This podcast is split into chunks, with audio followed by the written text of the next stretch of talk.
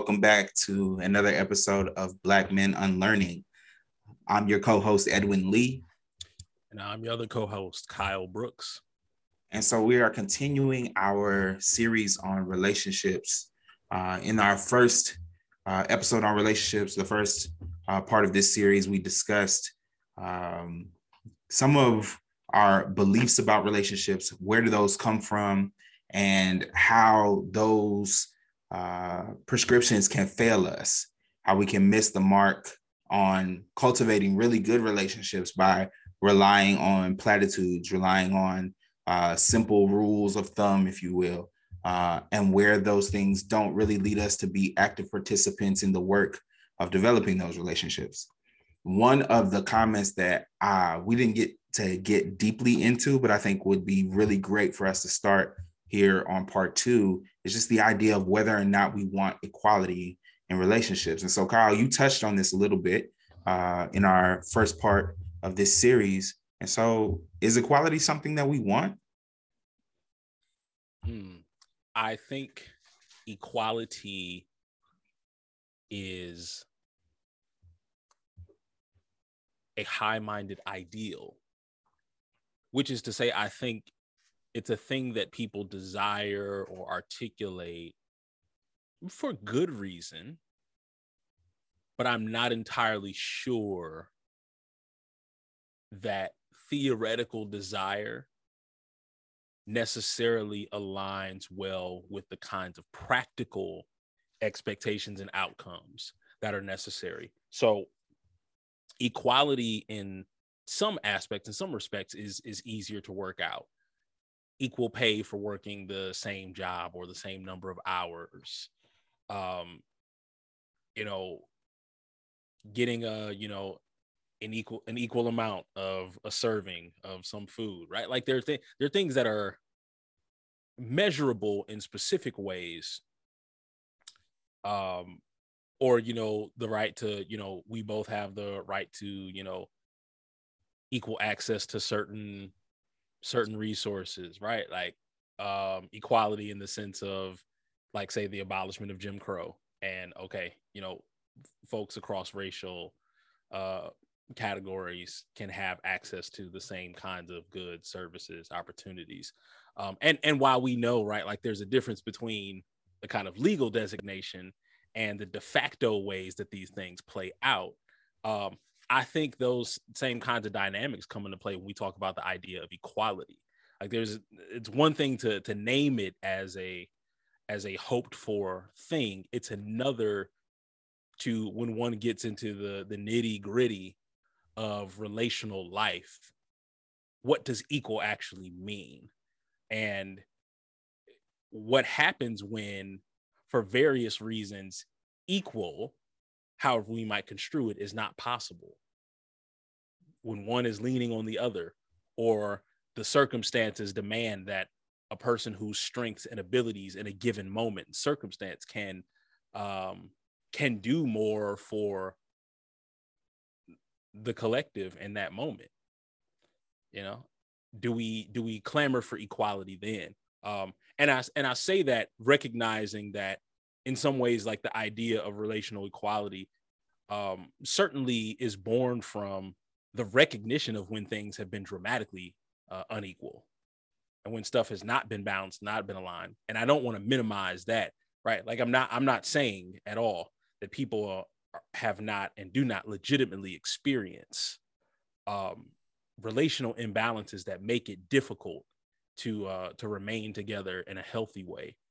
Um, and and I think that that can apply to you know all kinds of relationships, all kinds of people. So, you know, I, think it's not that oh equality is a bad thing, as much as I'm not entirely sure what we mean when we say that, and so there has to be more elaboration um, and specific elaboration for the context that we're in. Yeah, I, I also think that when we point to equality, it's it in those other contexts, it's far more complicated than we might be willing to immediately uh, admit. So I remember listening to Malcolm Gladwell's podcast some time ago, uh, when he talked about Brown versus Board of Education and the idea of um, integrating classrooms and making sure uh, that all folks, regardless of the color of their skin, got access to uh, the same level of teaching. And so, you know, that resulted in Black students going to uh, schools that were white, right? And so then the idea of Black teachers being removed from educating uh, a large population of students, of Black students, uh, because the teachers were not integrated, the students were. Uh, and a lot of what that costs and what we know about uh, the influence that Black teachers can have on Black students when they when a student is very young and has a Black teacher, uh, how that can change their trajectory in terms of their outcomes with graduating from high school and going to college and things like that. So this idea of equality is not a simple one. It's not just the same thing. It's not just giving two folks, two different people the same thing, or two sets of people the same things. It's also thinking about, you know, what are the kind of consequences of how those resources are distributed. And so this, I'm I'm I'm even reminded of my eye rolling during the NBA bubble and seeing you know players with equality on your on the on the back of their jerseys. Like okay that's wow such a such a a, a big idea for you to uh to be advertising. Um and what is it that you actually mean by that what is it that you want to be equal what is where where is the access uh that you like that you would acknowledge is not being granted to other folks and how can we change that and so when we say that we want equality in relationships I think it's important for us to be specific about what that means. And it really sounds like what we're ask, asking for is more equity than equality. Um, and I think that it, our, our, common conversation about what it means to uh, be present in the relationship uh, in the same amount or have the same amount of buy in or um, resources applied. All of those things are on a moving scale. We have differences of um, just in our general roles as people, uh, the different things that are happening in our lives, uh, whether it be someone dealing with a sickness or a disability, uh, someone dealing with a, a, a, mental health episode that may be not so much an episode and maybe a long term uh, thing that you're dealing with, or the ways that grief may show up in a relationship with a lost parent or loved one. Um, those things change the way that the dynamic sets up. And so, if we are always seeking out this idea of equality, we are doomed to miss the mark if that's all we're actually shooting for in the first place. Because eventually, when the circumstances change, that's not exactly what you're going to want. And we're always changing as people. And so the person I am today is likely not going to be the same in five years. And so if I'm trying in five years, if I if my if I leave my expectations as getting, you know, 35 year old Edwin's desires, that may just not be enough for me. And what represents a good space or maybe an equal quote unquote space, right? Um, then at, at that time, five years down the line, may just not be good enough. And so I, it, it just kind of speaks to the overarching point that we've been talking about that we really need to evaluate what it is that we're asking for and whether this is actually something that we desire. This is very true. What is clear to me is the shifting and changing desires over time are not inauthentic. Change in what I say I want, what I say I need, is not the fundamental problem. I think the greater problem is how we are able to adapt to a changing relational landscape without necessarily needing to read it as a fundamental problem. All right. Um, I think about how sometimes you have to, you know, I, I think about stuff like packing up a car for for a long trip, and if you've got luggage and other things that you're carrying, uh, you may find that like, okay, there needs to be some rearranging done in order for all this stuff to come along and to to move efficiently in the way that we want it to. Um, and it's not that there isn't room; it's that you have to navigate the best way to use that space in order to accomplish your objective. And I think with respect to relationships, right, we're not necessarily talking about a a room of a fixed size. We are talking about particular parameters, right? Like the people we're connected with and engaged in relationship with. Um, and within that unit, within that that bond, that pairing, then like one needs to think about, all right, what what hap- what happens when the uh the the baggage we've traveled with over time changes or accumulates um when the shape of things has has uh has changed and like we need to rearrange how we're going to carry this load. Um that that to me i think it speaks to the idea also that a kind of relational equity is less about a destination and more about an ongoing journey. And, and, and if we are destination focused, often, and, and I think this doesn't just apply to relationships, but in a, in a lot of respects in life, often if I'm so destination focused, I lose sight of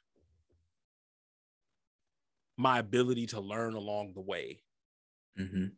And I, lo- I, lo- I lose sight of, of the, the why of the thing. I just know here's the outcome I want but I don't always ask the question, well, why do you want this? And what does it cost you? And what are you giving up? What are you taking on? Like what what are the responsibilities and demands of getting the thing you say you want? Yeah. Cuz I cuz I'm convinced the problem that uh, approaches many people isn't that they didn't get what they want. It's that sometimes you get what you said you wanted and have no idea how to adjust to that new reality or what to do with it. Right. Um, I was right there with you on this idea of of you know journey and destination thinking being a big problem here, right? And I, I think that it's a complicated one because it does kind of point out to point out a um, a failure of our education around relationships and so, you know, we we spend a lot of time kind of reevaluating the things that we were taught growing up. And it's not that we're dragging the older generation. It's just that it it's it it's a space for reevaluation. And I think that the the failure often that we find is that we just weren't prepared for the complications uh, that come with the the simple rules that we were taught. There was a desire to propose a a model or a uh, a convention by which we could kind of evaluate all the things that came our way and it's simply more complicated than that. It doesn't quite always stand up. And so when we then are left to kind of figure it out on our own and sometimes we find ourselves asking questions like well how do you deal with this? Then it becomes this you know uh, process of discovering some of the complications that were hidden in the closet that you didn't know about growing up and nobody shared with you.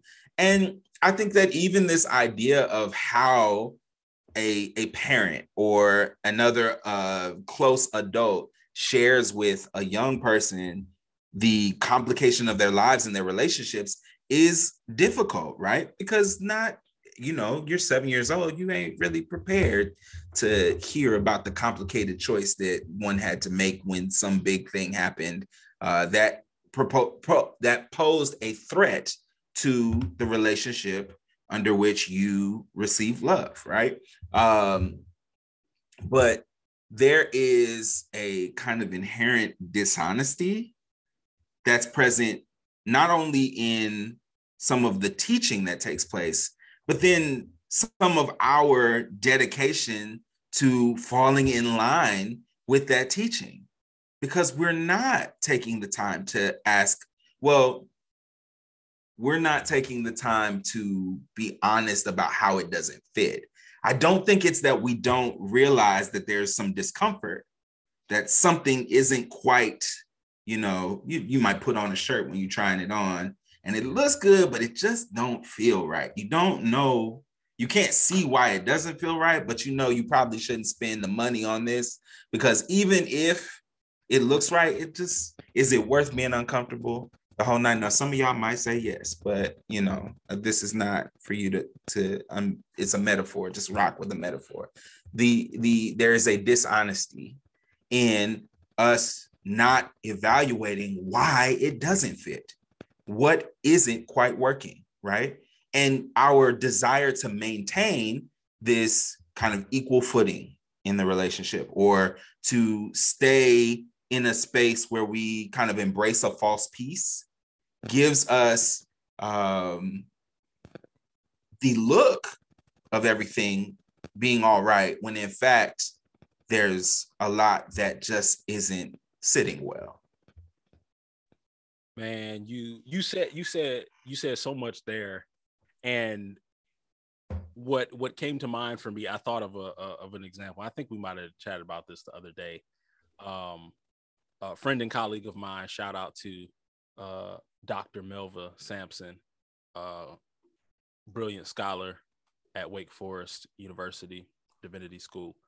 Um, she shared what I thought was like a really powerful example. Uh, she re- and her husband uh, re- recently celebrated their uh, wedding anniversary, and um, what I loved that she she talked about these really great lessons uh, that she learned in the process of them negotiating and navigating the relationship that they have. Uh, she she named and, and asserted first that we are not relationship goals. We are an example of two people who have been doing the continual work of processing how are we going to move forward together in in life and in love and in family.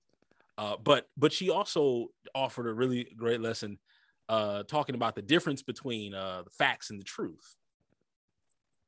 And how there are you know in the quest for for the facts of the matter like tell me what happened tell me how this went down we can easily miss the truth of well what is this really about? And i think about how this can apply and, and i'm being being broad there but i want to as it specifically relates to our conversation, what comes to mind for me is this uh, idea that we've been given a lot of these uh, teachings, as you as you describe, that are sort of just taken as relational fact, or mm-hmm. this is this is this is what it is. Problem is, facts function differently in the context of truth. I I, I understand truth as a very like a contextual understanding of reality. Like facts tell us about like the concreteness of a thing. Did a thing happen or not? Um, how much or how little of a thing is present? Uh, that that kind of stuff, right? Like, was it was it red? Was it white? Or was it blue? Mm-hmm. Those can be factual things, but the truth gives us a sense of well why are these things happening? And what do what do these happenings mean for us? And i think with respect to relationships a lot of the kinds of teachings we're given are, are sort of taken as just these universally applicable truths that are not placed in the context of you know your results may vary. Mm-hmm. your relationships your specific experiences and background are all going to inflect how these facts impact what's going on with you. Um, you when you you mentioned um, the, the the sort of changing of uh changing of our of our needs and desires over time, like that's a fact. The things you want and desire or need over time will change. The question is, how does that translate into the truth of what needs doing in order to maintain a relationship? Because the fact, like, it's not enough to know the facts you need to then understand how you're going to live that truth relationally. And that's a piece where I think so many of us uh, we we struggle because if there's not an if there's not an honest naming that like the facts aren't enough, or if if we don't if we don't name the fact that sometimes that if we if we only go by the facts, it's a lot of times we would have up and left. We would have blown the thing up. We would have, you know, gone in another direction until we considered, well, what's the truth of the matter? Like, do we want to do this? Do we want to be here? Uh, do we see a vision for the future and for life? Uh, and that stuff is is rarely as linear or neat and clean as folk like to imagine. And I believe we do ourselves a disservice when we undercut ourselves um, by believing that like there's a nice simple story to all of this, and if we just follow that along, then we'll be okay. You you you you speaking about that the idea of the difference between facts and truth ties back into how I've been thinking of uh, the danger of seeking equality as the the central point, right? So we're kind of pulled by the gravity, let's say, of equality, and then in our relationships, our partner and us kind of orbit around there, trying to get as close to the center as we can. And the danger of that is what happens when my mind changes about a thing, whatever that thing may be if the if the center or if the foundational point is to maintain equality then i have to in in some cases decide that whatever that truth is is better left unspoken in order to maintain the the the the center the foundation. We we think of the foundation as not being able to be moved or adjusted not being able to be redefined altogether. And so um, our desire to maintain that position, that point, that foundation is in and of itself untruthful. It puts us in a position where we're not working on the relationship, we're not focusing on getting better together. We're focusing on maintaining this point in time where we consider things to be in a good place or uh, they're you know existing uh, a, a peace, a, a, a, a treaty of sorts, right? Where we establish that these are the things that work and they work this time, so they have to work for all time. And our fear in reevaluating it is that we won't ever find that place again. And so we agree to never finding a new place of peace. We agree to circumstances that don't fit anymore. Yeah, what what do you do when that old thing ain't doing it no more? Like, what, what do you do when the uh, the the honeymoon period has subsided? Um, what do we do when our representatives have left the room and we are now left with the permanent house guest right? Yeah. Um and and that's man i can't i can't pretend that's that stuff i don't i don't think about. That um for for all of us there is man a struggle to get towards this really active and healthily truthful place. It, what it, this makes me think of when I when I was a kid, you know, and I not not yet fully learned the uh, the difference between facts and truth. Like there there are things I could I could I was very observant, very precocious, um, preoccupied in a lot of ways, and in some respects still am.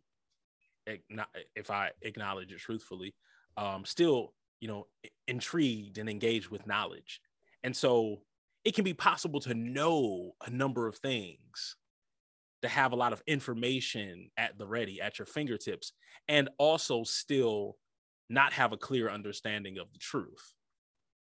So you know i can i could say to somebody like oh you know your kitchen is a mess. That's that could be a fact.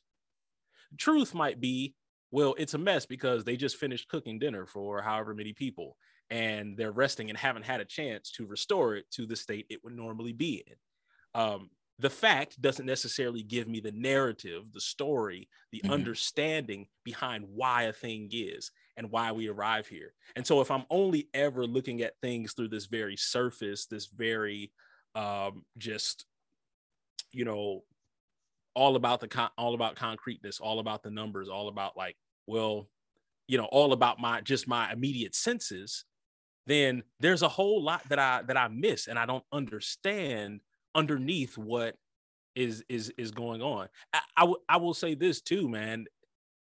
It's easy to let the facts of how people engage us, how people act, how people respond, uh, obscure the truth of where it comes from. And and I think particularly, man, in in in the context of our of our human relationships, it can be easy to presume that everything we're experiencing is about us. Like everything a person does that maybe has consequences for me isn't necessarily about the story I'm making up in my head. Mm-hmm. And it can be easier to piece together the, the facts as we understand them into a story that feels true to us but hasn't actually been a process of dialogue.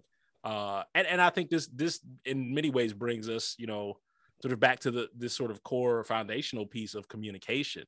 Like what is it like what does it look like differently to to say these things out loud? What does it look like to not take personal responsibility for building a story that makes sense in our heads? But instead to say, "Hey, you know what? Let me let me name for you my misgivings. Let me name for you my discomforts, my worries, my uh, the things that make me sad, the things that make me angry, things that make me confused. Because then, like, there's a different vulnerability, and I'm gonna lay this stuff out here on the table so that we're able to piece together the the holistic story, and not just well, let me tell the story that informs the way I want to react or respond because it ain't just about it ain't just about me. It's about an us, a we. Yeah. That's complicated, man. And it's it's in part because I don't know a whole lot of people who are um, trained or who were trained to move through conflict on a regular basis in that way, right? To want to seek out those difficult converse- conversations regularly and deep relationship does require us to you know choose our battles. We shouldn't be you know going at it about every little thing but it also requires that we're honest when things aren't quite right.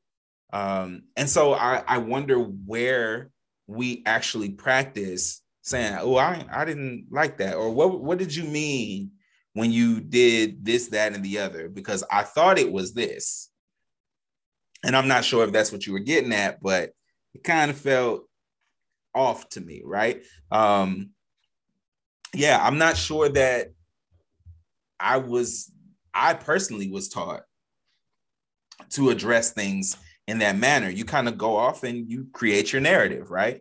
And it's only mm-hmm. been, you know, later in life that I have thought to myself or learned to think about the fact that folks' act, actions, decisions, their choices, don't necessarily reflect what they're thinking I will respond to, but more of just where they're at in that moment. And yeah, the the communication part of this is hard because to whom do we reveal the the depth and truth of ourselves and what we think on a day to day basis about everything. Like that level of vulnerability is not a place and space that we allow many folks into where you're baring, like truly baring your soul and truly sharing, you know, what you're thinking about a situation in its complexity, in its difficulty, and in a way that's not going to be felt like, you know, you're you're tearing a person down um, we I I would in our culture, I don't know that we we have a model for that in friendships, I think in some of our family relationships we do it, but even then it can be complicated because those things can be uh, saddled with kind of traumas and hurts uh, and power dynamics that make it difficult to communicate those things. Um, but yeah, where where is it that we practice? I, I believe uh, practice has to start at home with ourselves. I can't ask of someone a thing that I'm not willing to ask of myself. And when it comes to this idea of of truth and vulnerability and communication, I have to be able to do that with myself in such a way that I am not building up barriers and obstacles to my own self understanding. Because there's stuff, there's stuff that it takes some honesty for me to sit with about me and to say, uh, you know what? Here's where you've got some work to do. Here's where you're still learning and growing. And there's nothing wrong with that. But it like it also means naming, hey, here's some stuff that maybe needs to go mm-hmm. some stuff that needs to be like dealt with before you just start dumping it at someone else's feet. Um, and I say all that right, acknowledging that like none of us arrives to any of our human relationships in any state of perfection. Um, I do believe there are ways we can show up in maturity, which is to say we've done some work, we've done some reflection, we have um, sought out the the the help and the resources that gets us um that gets us where to to a place where it's like okay i can i can work with this. Uh often my my frustrations with other folk relationally have had a lot to do with the stuff i'm frustrated in about myself uh, things that I have not necessarily wanted to deal with, not wanted to work through. Um, and and sometimes what we I, I believe what we react to in relational challenges is when the thing that another person has done or said or how they've shown up illuminates the thing in ourselves that we have not quite resolved we have not quite uh given like our honest and earnest attention to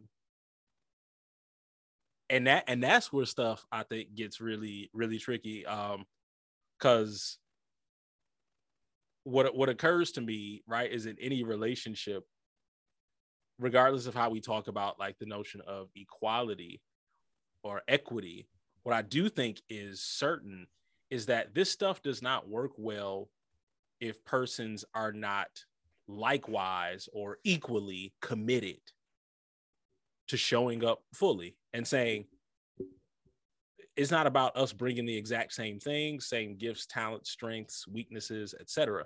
It is about us saying we are equally committed to leaving this stuff on the table and saying, "Hey, I'm gonna bring, I'm gonna do my best to bring all my stuff, and you do your best to bring all your stuff, and now that we can see it all on the table, we can figure out what to do with it. But you can't do anything with stuff that you haven't named, stuff that you haven't illuminated, stuff that you haven't put in the forefront.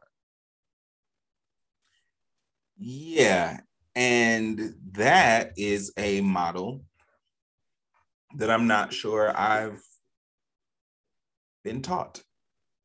Right? This mm-hmm. we're we're we're taught to protect things like that about ourselves to keep those things closed away that everybody should know all your business right? Yeah and in that way that we we we've talked before about you know we if you're not given a clear direction about where the uh the model fails then you'll just apply it as you see fit. So when is it that I that I'm supposed to actually share the fullness of what's going on with me? At what point does this rule about keeping it to myself or not letting everybody know my business then then then fail? When do I turn that off? At what point do I share all of it, right? And it's even in our um, our best efforts of, of of teaching it that we that we miss the mark right because mm-hmm. that idea of kind of giving all of the information that you have and putting it out uh, in order for both folks who are involved in the relationship to be able to do their best work of sharing and with the other and building together um, requires us to put in an equal amount of vulnerability. And so it, it makes me think of you know the concept of you know being equally yoked in our relationships and how we i don't know that anyone that i've ever discussed that with has considered it in terms of uh, bringing all of yourself to the table right? Or uh, allowing yourself to be fully vulnerable within the relationship so that you can build honestly so that both folks can really understand as much as they can about moving together. Because it really seems to be shrouded in this kind of capitalistic assessment of who the other person is um, if they're of the same level of education uh, if they have the same prospects for a quote unquote good life um, as you do and that being the measure uh, of of whether or not they are a suitable partner. But we don't then consider what all we we bring to the fore. Have you explored the parts of yourself that are in pain? Do you know what what your real weaknesses are what your triggers are? Um, if you are prone to um, you know anger or or if you like to shut yourself down and shut yourself in like we don't do that kind of work in terms of kind of bring all of ourselves to uh, the table to be able to understand how we can even game plan around building together. And that model is not just like for romantic relationships. We don't do that in our friendships often. There are times where, you know, we we fall out with friends by accident because we just didn't know what the other person was going through or dealing with. Yeah.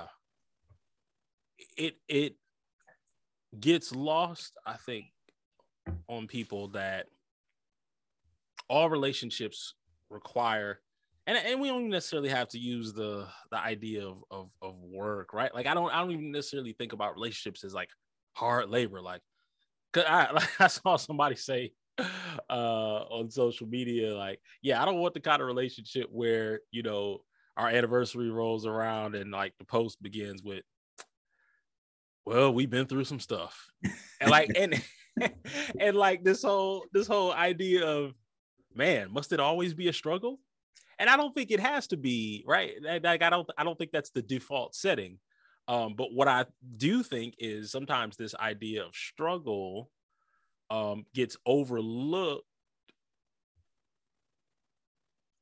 or rather, I, I uh, hmm, how would I put it? I think, I think we misconstrue um, struggle and maintenance. Mm-hmm. Like the ma- maintenance is necessary.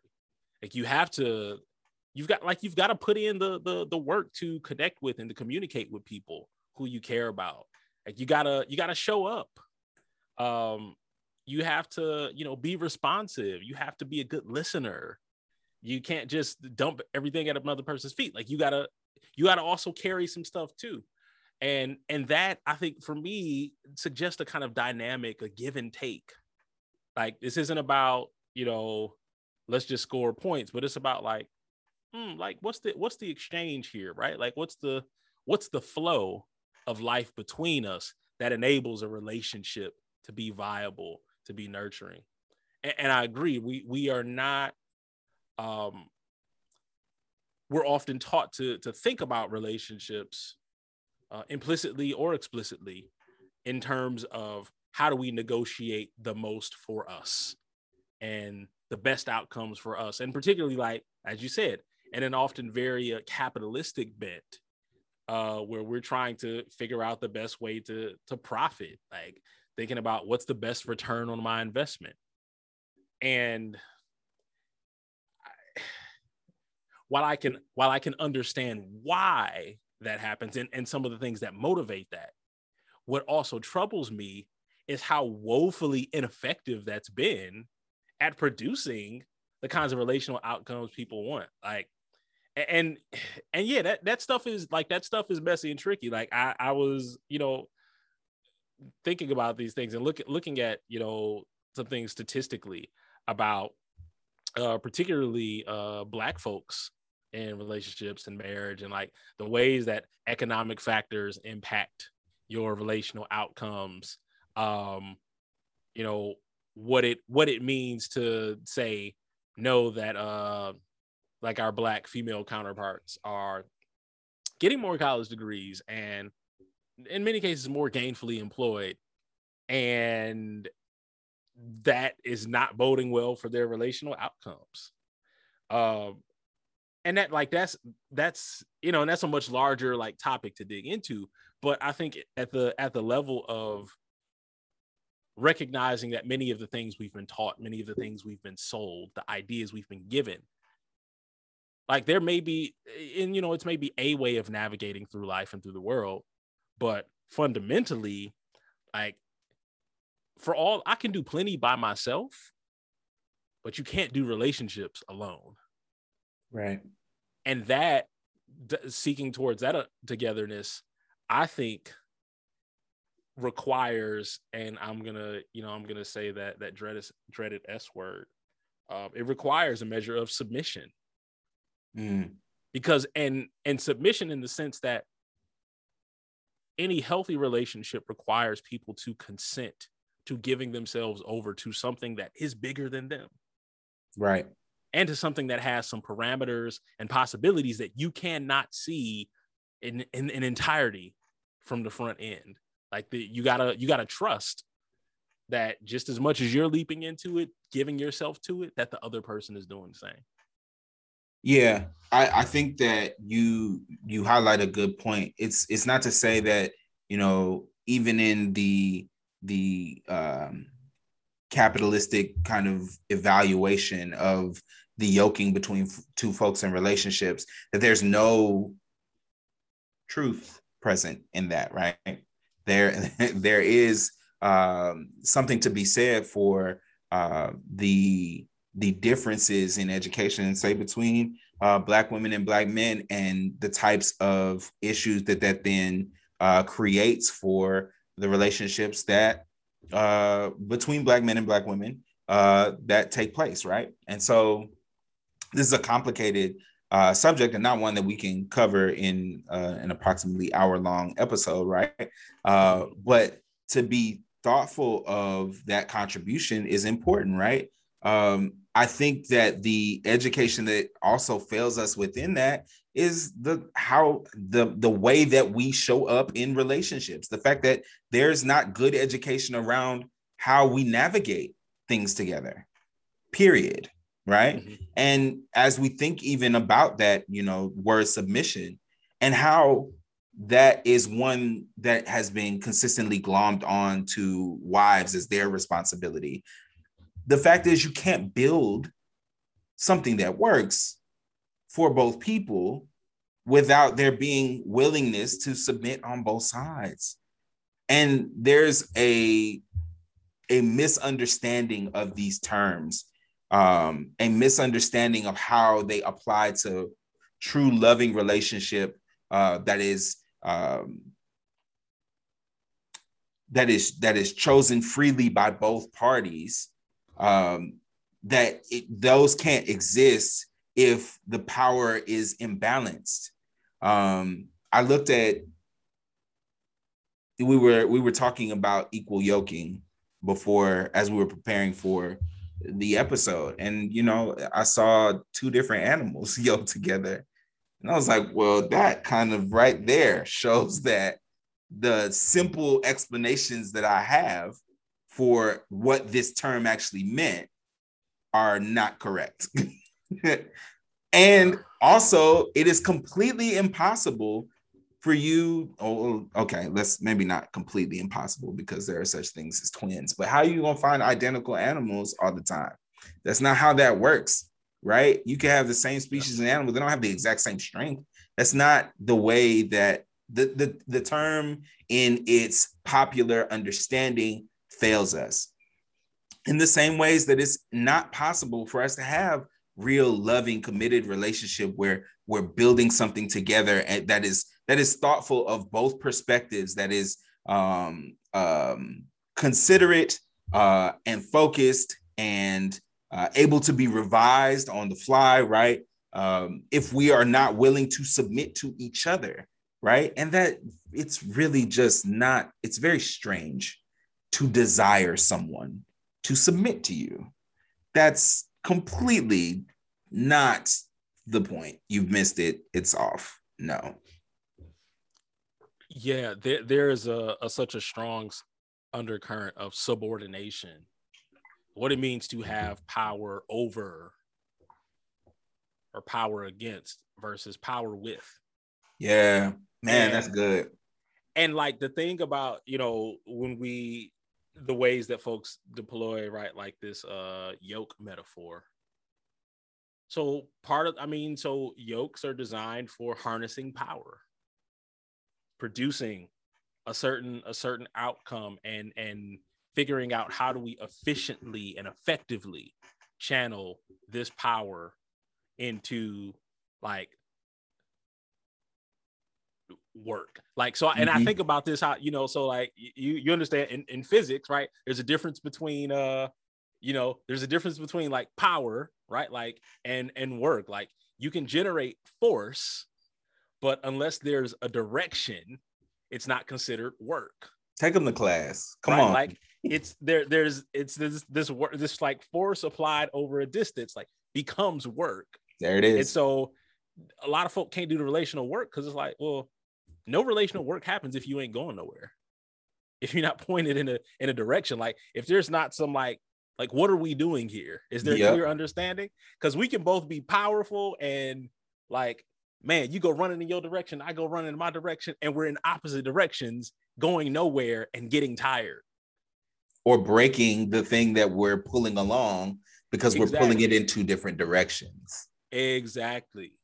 And so the like the beautiful so the beauty the beauty about you know digging in and understanding oh like what are yokes actually about and how do these function is I learned one just about the different kinds of yokes like mm-hmm many different ways to yoke animals together, but also you have every every yoke has its pluses and minuses.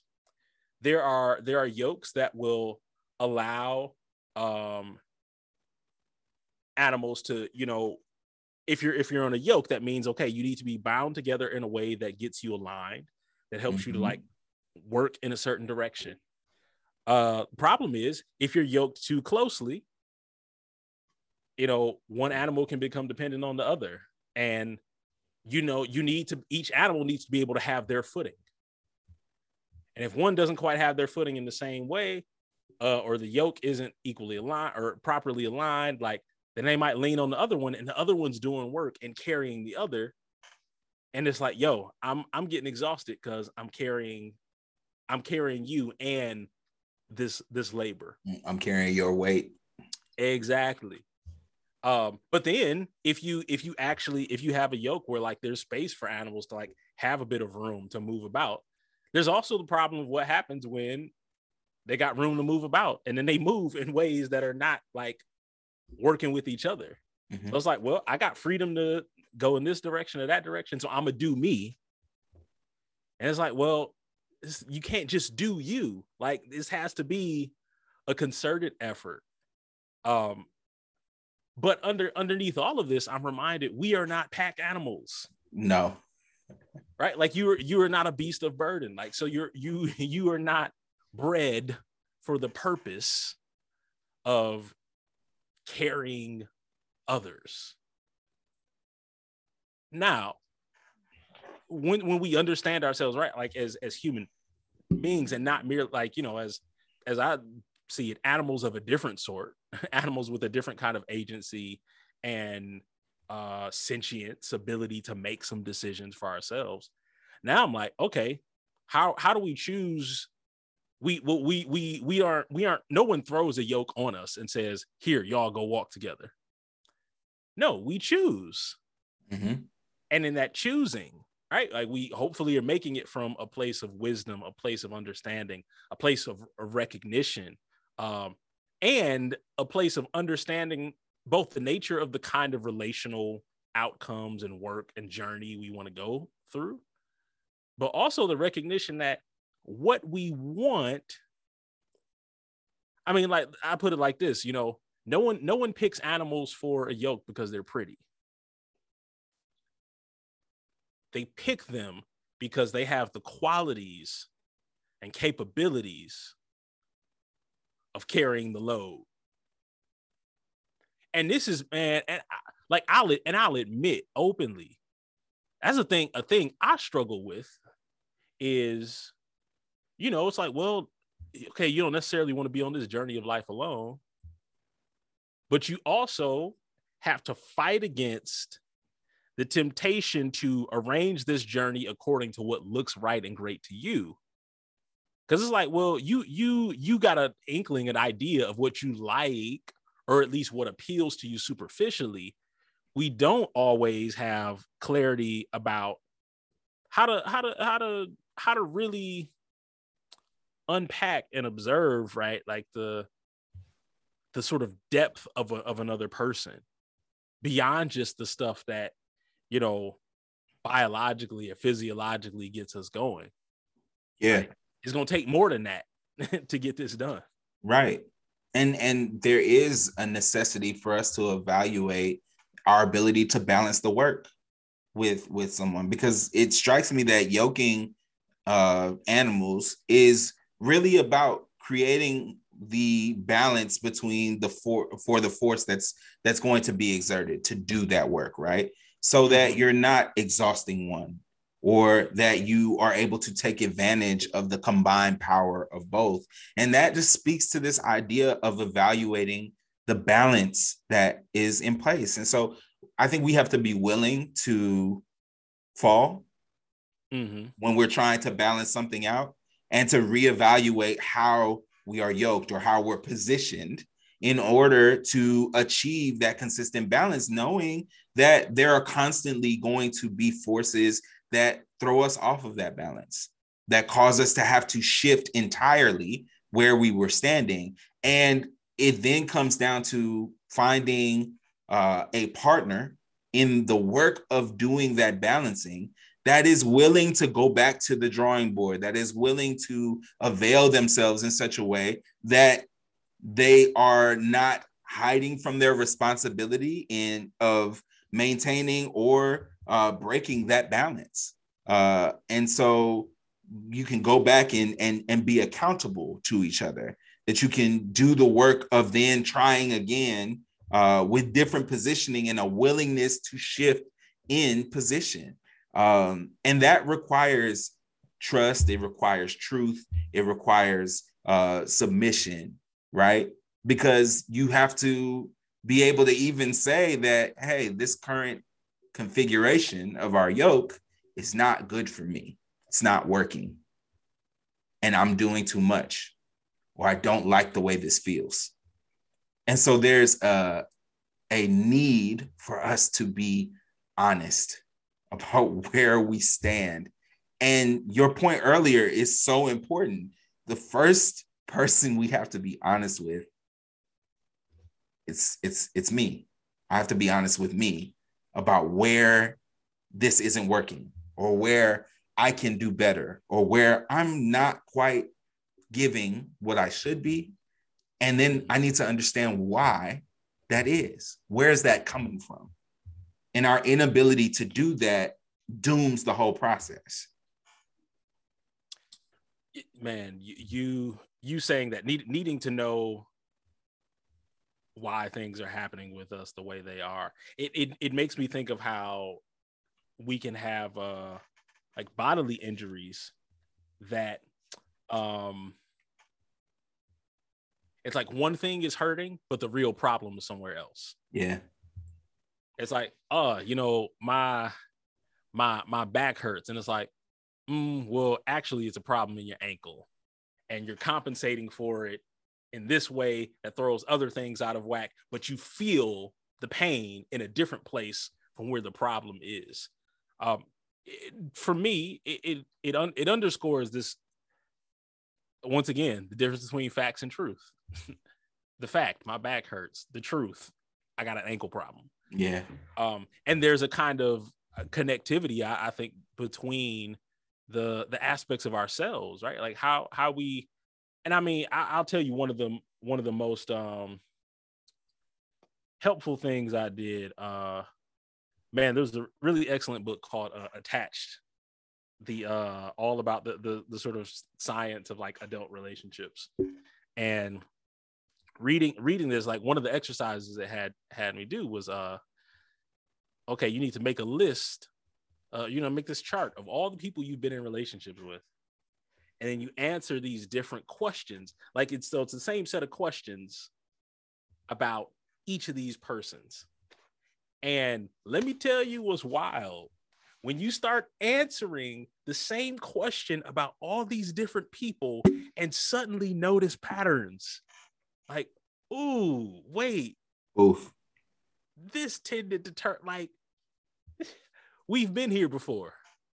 Uh and and so something about even like what it what it means to to be given some context, right? Like I knew all of these facts about these relationships, but it wasn't until I saw the pattern that I understood the truth. Yeah. And the truth was, you are the consistent factor in all these relationships. And it's not about you being a good or bad person. It's about you being a person who at times is not aware, one, of all the good that they might bring, two, not always aware of the pain you've experienced and suppressed and put away somewhere that comes out at these inopportune times. Mm-hmm. And three, often not aware of consistent ways that I have been less than I needed to be, that I have been harmful to others in relationship. Um, and so like that, you know, that that's the kind of that's the kind of stuff, right? Everybody may not necessarily do that, right? Um, and that may not have the same effects, but I know for me, the fact of of seeing like, hey, you have patterns and you have tendencies, whether you're aware of them or not. And when you have not made any effort or, or even you if you don't even know enough to know that that's a thing you need to make effort to do. Uh it leaves you in it can leave you in some really tough places and it is why we all have to depend on one another relationally in order to help us carry loads we can't carry by ourselves. Uh, we need to depend on one another to to sometimes give us insight or perspective that we could not have by ourselves what also becomes clear is like, man, I can't make this someone else's responsibility. I have to take ownership of my stuff. And even though I know I can't figure it all out by myself, I still have to say, hey, this rises or falls on my willingness to do something about it. Right. It requires us to come to the table honestly with as many of our things as we can be aware of uh, in order to truly do the work because the the the focus or or the thing that will come into focus uh, regardless of whether we're willing to bring that thing to the fore is that the mm-hmm. imbalance is present. Yeah. And so if we can if we can see the imbalance if we can feel it it'll it it becomes obvious. And at some point you either answer for the imbalance with honesty, or you watch it break the thing that is doing the work. And so yeah. we are forced to choose. Yeah. I mean, my, my hope is that we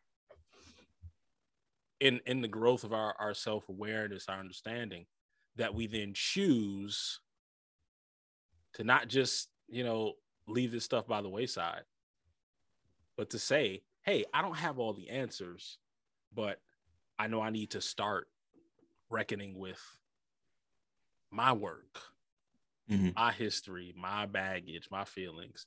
And, you know, it's not easy, but like many things, you know, it's it, it can be like a good massage. It doesn't always feel the greatest right then. Uh, but when you feel the release of the tension and you realize, oh, I needed someone to apply pressure mm-hmm. to that mm-hmm. tight spot to that place uh, I didn't want to touch, but like it was it was holding me back. Yes. You know, sometimes, you know, the work of relationship is more like a massage, like a deep tissue massage. Indeed. That feels like someone's ripping your muscles off of your skeletal system. Uh, uh, thanks again for joining us uh, for another episode of Black Men Unlearning. Uh, we'll be diving back in uh, to relationships during part three and look forward to you being back with us. All right, y'all. Take care. Peace.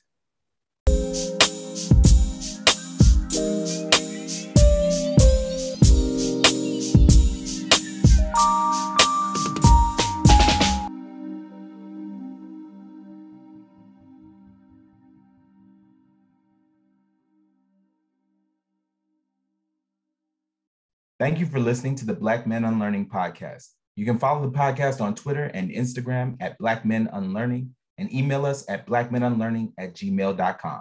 Don't forget to subscribe to our feed wherever you listen to podcasts.